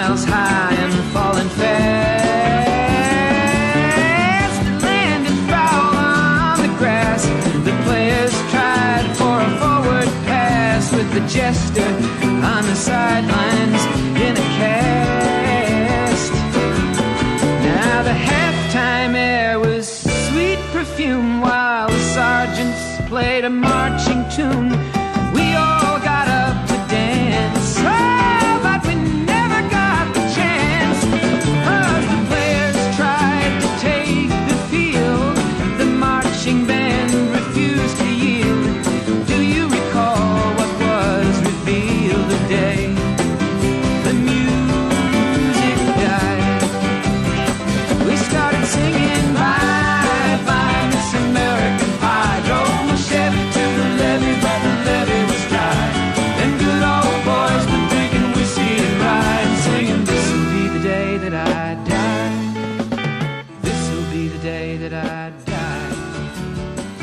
Essa parte da música começa falando assim, ó. Helter Skelter no verão abafado. Os pássaros voaram com abrigo. Oito milhas de altura e caindo rápido. Pousou na grama. Bom, Helter Skelter não precisa nem falar, né, cara? É uma música famosíssima do Beatles de 1968, do famoso álbum branco deles. E a referência ao pássaro é uma referência a uma banda da época. Quando eles falam, né, que os pássaros, os pássaros voaram com abrigo 8 milhas de altura e caindo rápido. Isso tem a ver com The Birds, né? Afinal de contas, ele fala The Birds em inglês, né? E a altura, que são as 8 milhas, né, é referente a uma música dele de 1966 chamado 8 Miles High, né? Justamente 8 milhas de altura. E detalhe, essa banda The, The Birds, né? O que acontece? Muitas é, gravações dele da época acabavam sendo banidos das rádios, tudo, porque é, as letras e toda a composição era muito voltada para drogas, assim, né? Então isso pra que absurdo, tal, não sei o que, e cortaram isso daí. E justamente que ele fala pousou na grama, né? Que ele fala on the grass, né? It landed fall on the grass. O grass seria maconha, né? E quando você fala pousou na grama, em português fica estranho, né? Mas de qualquer forma, é porque esses caras do The Birds, eles foram pegos na época com posse de marihuana, né? Posse de maconha, né? Então, essas foram as referências que ele dá. E aí, a letra, esse verso continua dizendo assim: Os jogadores tentaram um passe para frente, com o bobo da corte ao lado do campo em reclusão. Agora, o ar do primeiro tempo foi um doce perfume. Enquanto os sargentos tocavam uma marcha, todos nós levantamos para dançar, mas nós nunca tivemos a chance. Porque os jogadores tentaram tomar o campo, mas a banda da marchinha se recusou a desistir. Você se lembra o que foi revelado no dia em que a música morreu? E aí ela entra no refrão novamente. Então vamos por partes, né? Ele faz uma analogia a um jogo de futebol americano, né? Um jogo de futebol, não fica muito claro, mas como Estados Unidos futebol americano. Então, quando eles falam os jogadores tentaram passe para frente com o bobo da corte ao lado do campo em reclusão. Os jogadores que tentam fazer um passe para frente são todas as bandas que revolucionaram a, a, música na época, né? Ou seja, eles tentaram jo continuar jogando para frente, né? Evoluindo a música. E aí você tá falando de bandas na época, né? Rolling Stones, Led Zeppelin, The Who, Pink Floyd, The Doors, The Kings, sabe? Então, um monte de banda, cara, que ajudaram a, a moldar ali o início do rock. E já, a, isso que é mais interessante, várias bandas que deram ramificações diferentes pro rock, né? Cada uma dessas bandas foi depois gerar heavy metal, foi gerar punk e por aí foi, cara. É, é a evolução constante, né? E quando ele fala que o bobo da corte está ao lado do campo em reclusão é uma alusão ao acidente é, gravíssimo que o, o, o Bob Dylan sofreu em 1966, né? Que foi um acidente de moto e que ele ficou bem quebrado, cara. Ele quebrou é, parte da vértebra tal. Então, isso daí é, deixou o Bob Dylan de molho durante um tempo. Ele sumiu do, da, da, da, vista do, do grande público, né? Então, você tinha esses jogadores tentando dar esse apoio, né, para eles o tempo inteiro. E quando ele diz agora o ar do primeiro tempo foi um doce perfume, isso significa duas coisas. Ou pode ser o, o, cheiro da maconha, né? o cheiro doce da maconha, que era a juventude se libertando. É, de novo, 68 ali, aquela época, os Estados Unidos estavam em convulsão, cara. Estavam os movimentos né, sociais reclamando da guerra do Vietnã, estava reclamando da, da é, como se diz, da, da é, total discriminação dos negros na sociedade americana. Então, estava em ebulição. E aí os jovens utilizaram também as drogas como algo para afrontar a sociedade também, né? Só que esse cheiro ao que ele se refere também pode ser ao gás lacrimogênio, né? Que em 1968 teve um negócio chamado a Convenção Nacional Democrática. O que, que acontece? O Lyndon Johnson, que era o presidente, ele falou assim: ó, não vou mais é, concorrer à presidência. E aí fizeram lá é, justamente essa convenção nacional para escolherem, né, os, a, a, a, as pessoas que iam representar os partidos na, na, eleição, né? Então, isso daí teve muita porrada, mano. Os Estados Unidos estava, cara, tava totalmente em caos, cara, sério mesmo. Era um país realmente problemático na época. E aí que ele fala que o primeiro tempo, porque a partir dali de 68, a história para ele americana ali entrou num segundo tempo, né? Então, só pra você ver, né, essas nuances da música, né? E aí vem uma referência forte de novo aos Beatles, né? Que é enquanto os sargentos tocavam uma marcha, né? Que marcha que é? É a do, do Sgt. Peppers, né? A bandinha lá, né? Eles vestidos de sargento, bandinha, tal, não sei o que. É fa fazendo as marchinhas dele lá, né, cara? Então, isso daqui leva uma outra coisa que foi a transformação da música, né?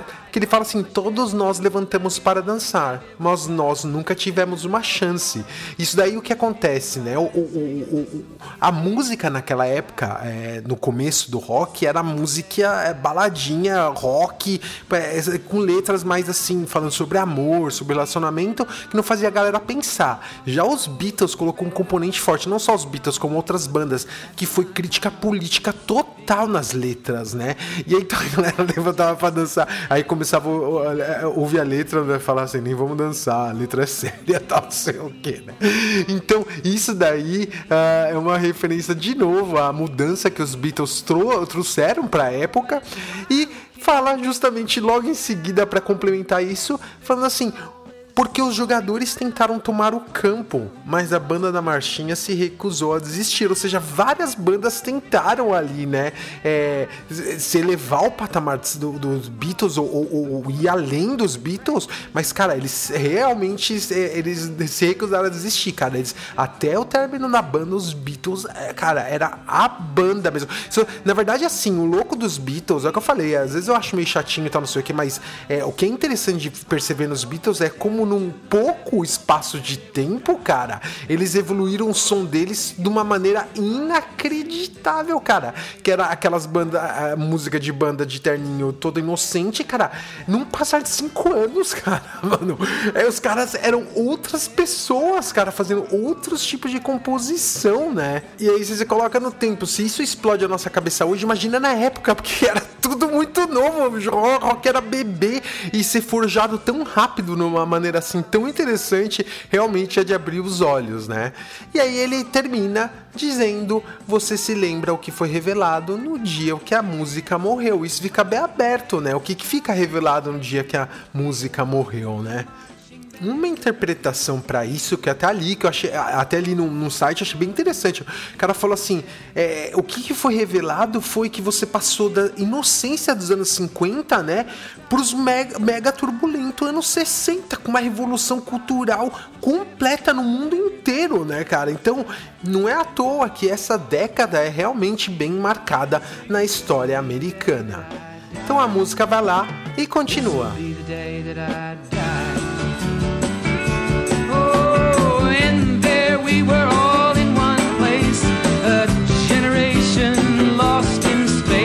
With no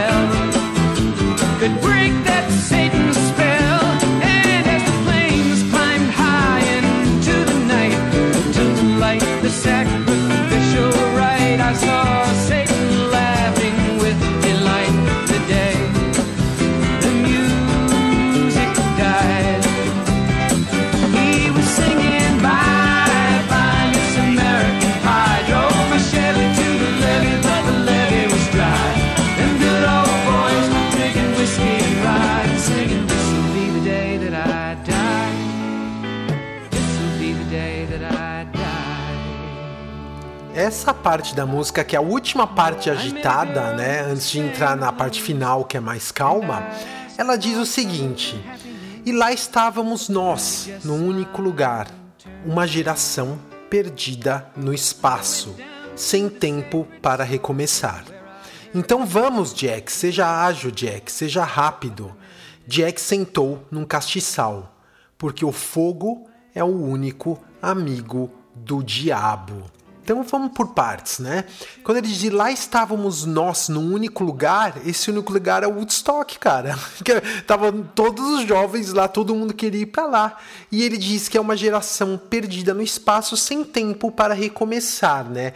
Perdido no espaço pode ser Lost in Space, né? Que era aquele, é, aquela série de TV, né? Uh, que, que, que, foi influência pra garotada que já era adolescente para adulto na época, né?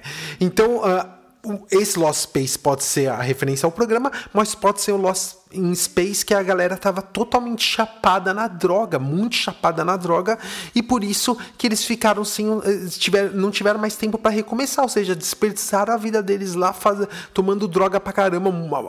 Teve gente que morreu depois quando entrou heroína na brincadeira, né? Mas de qualquer forma é uma referência clara a essa época de rebeldia da juventude, né? que era bem recente na época, diga-se de passagem, né? Então, quando ele diz sobre esse Jack, né? Jack seja ágil, Jack seja rápido, é uma referência de uma música do Rolling Stones de 1968 chamada Jumping Jack Flash, que é uma muito famosa. Você conhece todo. Se você colocar para colocar Jumping Jack Flash, coloca Jack Flash Rolling Stones. Ouve a música, você vai sacar qual que é essa música, né? Então, esse Jack seria justamente a, a, a pessoa da, da música, né? E quando ele diz que tem, ele tá sentado num castiçal porque o fogo é o único amigo do diabo, né? E aí, é, o diabo seria uma referência a um outro grande hit dos Rolling Stones que é o Sympathy for the Devil, né? Que, que é justamente falando sobre o demônio. Ele fala que o fogo, então, é o único amigo do diabo. Então, de novo, Rolling Stones apareceu várias vezes essa música também, cara. Beatles também. Tanto é que os Rolling Stones eram os Beatles malvados, né? Eu lembro que alguém me. Muita, eu não conhecia conhecia muito uh, Rolling Stones, pessoal. Aí alguém me descreveu assim: eram os Beatles endiabrados, os Beatles do mal. E é a parte final desse verso continua com a história do diabo, né? Que ele fala assim: enquanto eu o via no palco, minhas mãos estavam cerradas em punhos de raiva. Nenhum anjo nascido no inferno poderia quebrar o feitiço do Satanás. Enquanto as chamas subiam pela noite, para iluminar o ritual do sacrifício, eu vi o Satanás rir com satisfação no dia em que a música morreu. E aí entra o refrão novamente. E aí, então, de novo, eles voltam a falar aqui sobre o, o Rolling Stones, né? E inclusive comenta uma parada que foi punk assim, né? Olha só, teve um show uh, é, chamado Outmount Speedway, que era um show de contracultura. Isso foi em 1969 na Califórnia, né? Aí o que acontece? Tava lá é, a banda e os Rolling Stones meio que tava sendo protegido pelos Hells Angels, assim. E aí teve uma briga lá é, e, e, um cara puxou um revólver, foi para cima de um cara do Hells Angels, e os caras puxaram uma faca e começaram a esfaquear o cara, bateram nele até a morte, cara, num show do Rolling Stones. E, e, eles vendo de pertinho, assim, que não era um lugar tão grande assim, né? Isso daí, cara, mano, ficou todo mundo chocado. Então, por isso que ele fala assim: enquanto eu ouvia no palco, minhas mãos estavam cerradas em punhos de raiva, de ver a briga, né? E complementa dizendo: nenhum anjo nascido no inferno poderia quebrar o feitiço do Satanás, né? Então, ou seja, a, a, a, o, o, o, que se fala desse show, isso é documentado, tem inclusive o filme e tudo disso, né? É, é, era uma, uma, uma, parada meio tensa, assim, né? Era, não, não, não tava muito, assim, harmônico tudo, então tinha umas gangues e tal, era mu, foi muito zoado, assim, mesmo que deu essa, essa puta briga e morreu gente também atropelada, olha isso, e teve uma pessoa que morreu afogada porque estava na viagem do LSD, de novo lá geração drogas, né? Então, você via que tava um, um ambiente do satanás, e é isso ele complementa falando assim: enquanto as chamas subiam pela noite, para iluminar o ritual de sacrifício, eu vi o Satanás rir com satisfação O que, que é essa referência? Ele diz o seguinte: enquanto estava acontecendo esse, esse inferno que as chamas estavam subindo, ele é relatado que, que a banda ficou assim inerte, assim, não, não reagiu eh, abruptamente ao que estava acontecendo. É, inclusive o, o Jagger também. Então isso é relatado, né? Então depois é, num- tem até um filme no YouTube, você coloca lá, né? Altamont Speedway, né? Rolling Stones. Aí você vai ver lá. Depois eles veem a fita depois, né? Os caras mostrando a filmagem, com o cara com revólver e os outros atacando com a faca. E o, o, o- Mick Jagger fica chocado, fala: Caraca, meu Deus do céu, tal, não sei o quê. Então, cara, é- era uma, uma, uma, uma, época muito, muito tensa, que você viu que isso, a politização da música, né?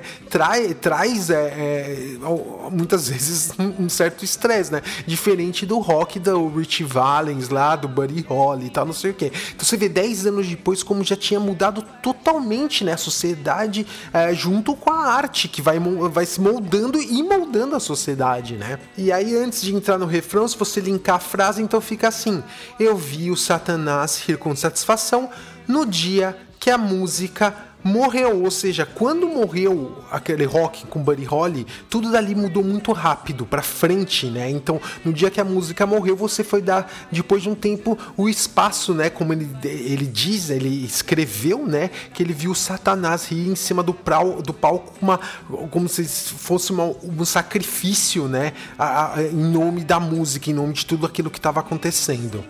E aí a música finalmente entra no seu último verso, verso 6, que é a parte que ela fica mais calma novamente.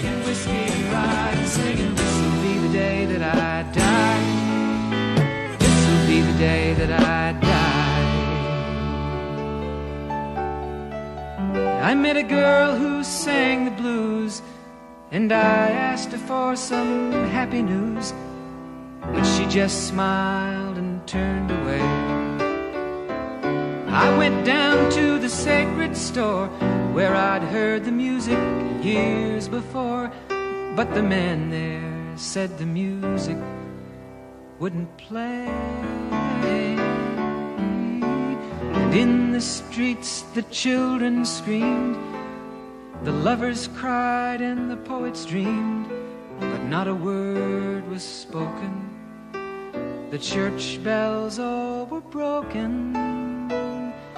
And the three men I admire most the Father, Son, and the Holy Ghost they caught the last train for the coast the day the music died. And they were singing, Bye, Drove my Chevy to the levee, but the levee was dry. And them good old boys were drinking whiskey and rye, singing, This'll be the day that I die. This'll be the day that I die. They were singing, Bye, bye, Miss American Pie. Drove my Chevy to the levee, but the levee was dry. Them good old boys were drinking whiskey and rye, singing, This'll be the day that I die. E assim termina essa mega composição, cara, mano. Que letra, cara, que composição.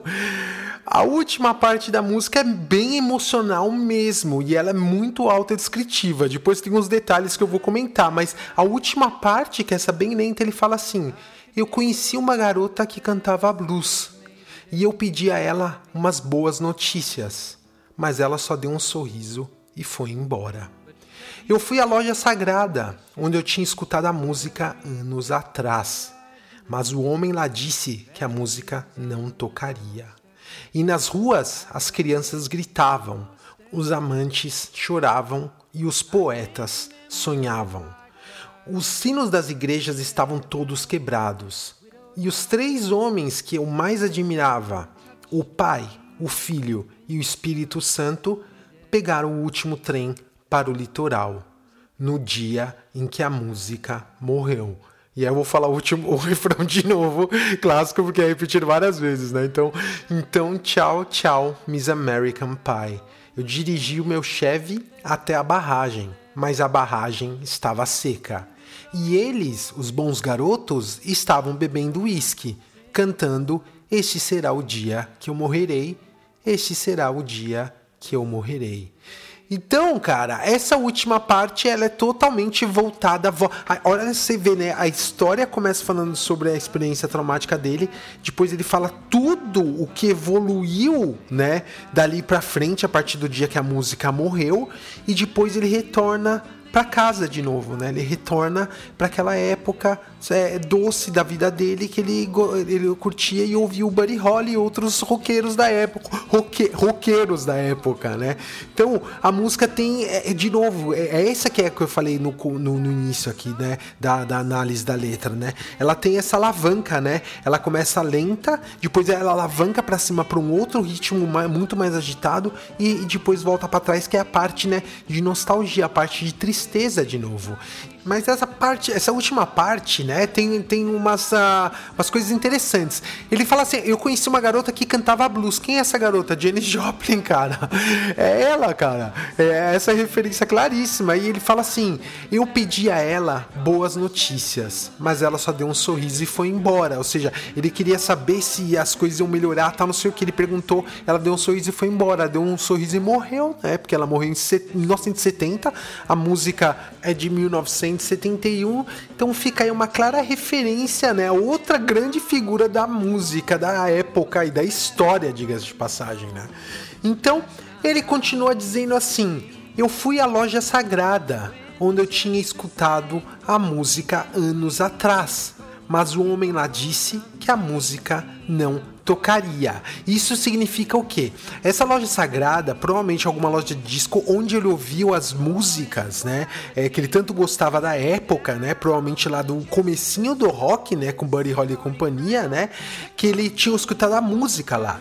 E aí ele diz que hoje a música não tocaria, ou seja, que ninguém tá mais interessado no que era moda na época. Isso já faz parte ali da história, né? Recente, mas já faz parte da história. E para finalizar, ele volta à história da infância dele, que diz: E na rua as crianças gritavam, os amantes choravam e os poetas sonhavam. Os sinos das igrejas estavam todos quebrados. E os três homens que eu mais admirava, o Pai, o Filho e o Espírito Santo, pegaram o último trem pro litoral. Quem que é o Pai, o Filho e o Espírito Santo. Eu interpretei assim: o pai era o Big Bopper, que ele era o mais velho, né? E aí você tem o filho, que era o Rich Valens, que era o mais jovenzinho, 17 anos, e o Espírito Santo, que é o Buddy Holly, cara, né? Então você vê que aí fica claro. E aí quando ele diz pegar o último trem para o, o, o, litoral. O que significa? Quando você fala uh, uh, em inglês, né? Uh, went west, né? Foi para foi para o oeste, né? Significa que morreu, né? Então eles pegaram o último trem para o litoral. Eles went west, né? Foram e aí ele diz no dia em que a música morreu. E aí termina com o refrão. E assim, termina, cara, uma obra de arte gigante, mano, magnânima da história da música e que entrou basicamente pro coletivo popular, assim, cara. E ó, olha um fato interessante da, da American Pie, né, cara? Ela tem um recorde de ser a música mais longa que já chegou no número 1 um do hit da, da Billboard nos Estados Unidos, né? Ela tem 8 minutos e 32 segundos. Nenhuma música superou em tamanho. Então, só pra você ver, cara, como é uma letra bem construída pra, prender atenção por quase 10 minutos. Música tipo Racionais, né, cara? E, cara, como, quando eu digo que ela entrou assim pro popular, cara, é porque ela é usada em filme, ela, ela é usada em propaganda, cara, em tudo quanto é lugar. E tem uma coisa interessante também, né? Tem um cover da Madonna, cara, que, que, que é de, do ano de 2000 Caraca, mano, março de 2000. Daqui a pouco vai fazer 20 anos, meu Deus do céu. Cara, o tempo ele é implacável, né, cara? Ele vem mesmo atrás de você, cara. Você vacila, passaram 20 anos, sabe? Impressionante, cara. E eu preciso dizer, ela fez um bom trabalho, cara. Ela alcançou o número 1 no mundo inteiro, meu. Cara, com certeza já deve ter ouvido essa versão dela. with a green carnation and a pickup truck.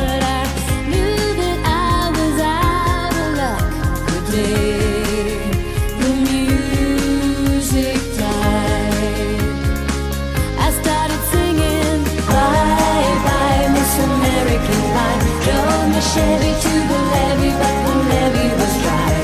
And good old boys were drinking whiskey and rye, singing this will be the day that I die. This will be the day that I die. Assim, não é o melhor cover da história da música, mas ficou um trabalho honesto e ficou um trabalho bom. E eu preciso dizer, cara, o trabalho principal aqui da Madonna, lógico, o cover ficou decente, tal, não sei o que. É o clipe, cara. Vejam o clipe. É a Madonna dançando, dança translocada lá, é, toda. Agora, o visual do clipe é interessante porque mostra a sociedade americana como um todo, cara, mano. Ó, mostra taxista, soldado, mineiro, policial, redneck, gótico, imigrante, gangster, grávida, idoso, jogador de futebol americano, criança e, e, tipo, vários casais gays, assim, né? É, claramente, né? Mostrando isso pra época que ainda era uma palavra muito agressiva, né? 2000 ainda, a gente tava saindo dos anos 90 ainda, né? Então, a Madonna sempre bateu muito nessa tecla e porque, no final das contas, o clipe dela fala claramente: nós somos isso.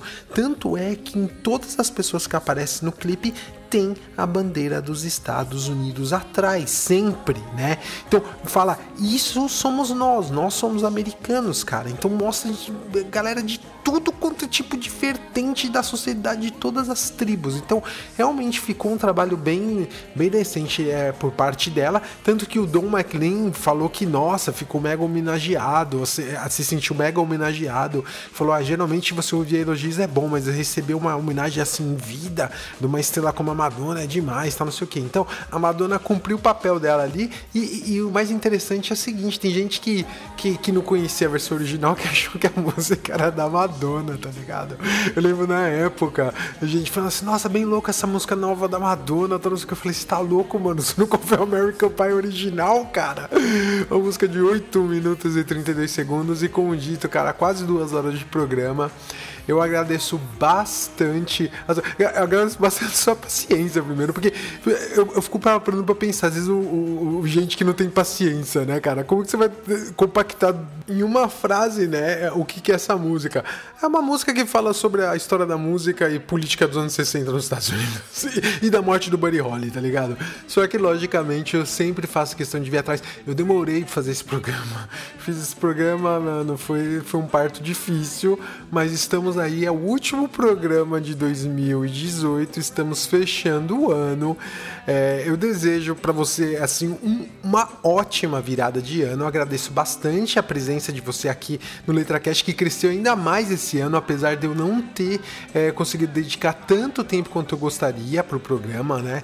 É, eu espero que isso mude para 2019. Eu tenho algumas mudanças bem positivas na minha vida. o ano eu espero que já vai começar bem. Espero que o ano comece bastante bem para você também. Que é, que, cara, corre atrás. É o que eu sempre falei na- aqui na história do LetraCast, cara. Pessoas com determinação. Coloca objetivo. Não faz, não coloca vários objetivos. Coloca, tipo assim, uns três objetivos por ano. Vai atrás dos três, cara. Pelo menos você consegue três coisas boas. Melhor do que começar várias obras e não terminar nenhuma, né? Mas então eu desejo um, um ano com bastante ah, ah, satisfação para você, com bastante motivação, né? E bastante saúde, que é o principal também, né? Mas eu agradeço então de você estar para ouvir mais uma vez a entrelinha. Hoje foi da American Pie, né? Esse clássico, esse livro da, da música mundial, né?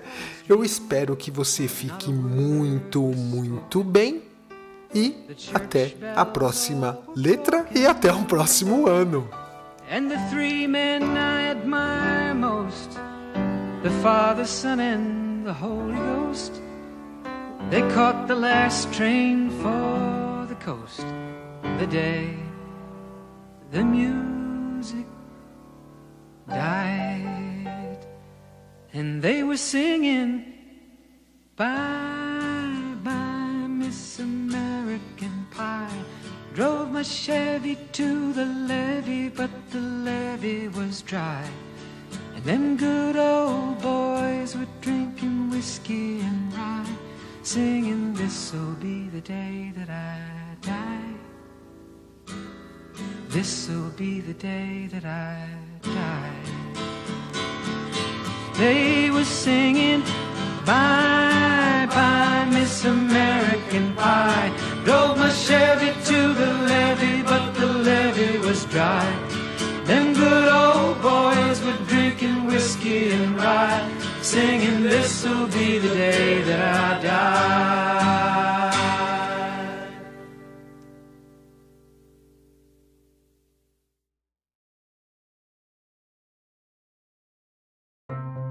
Esse foi mais um episódio do Letra Cast.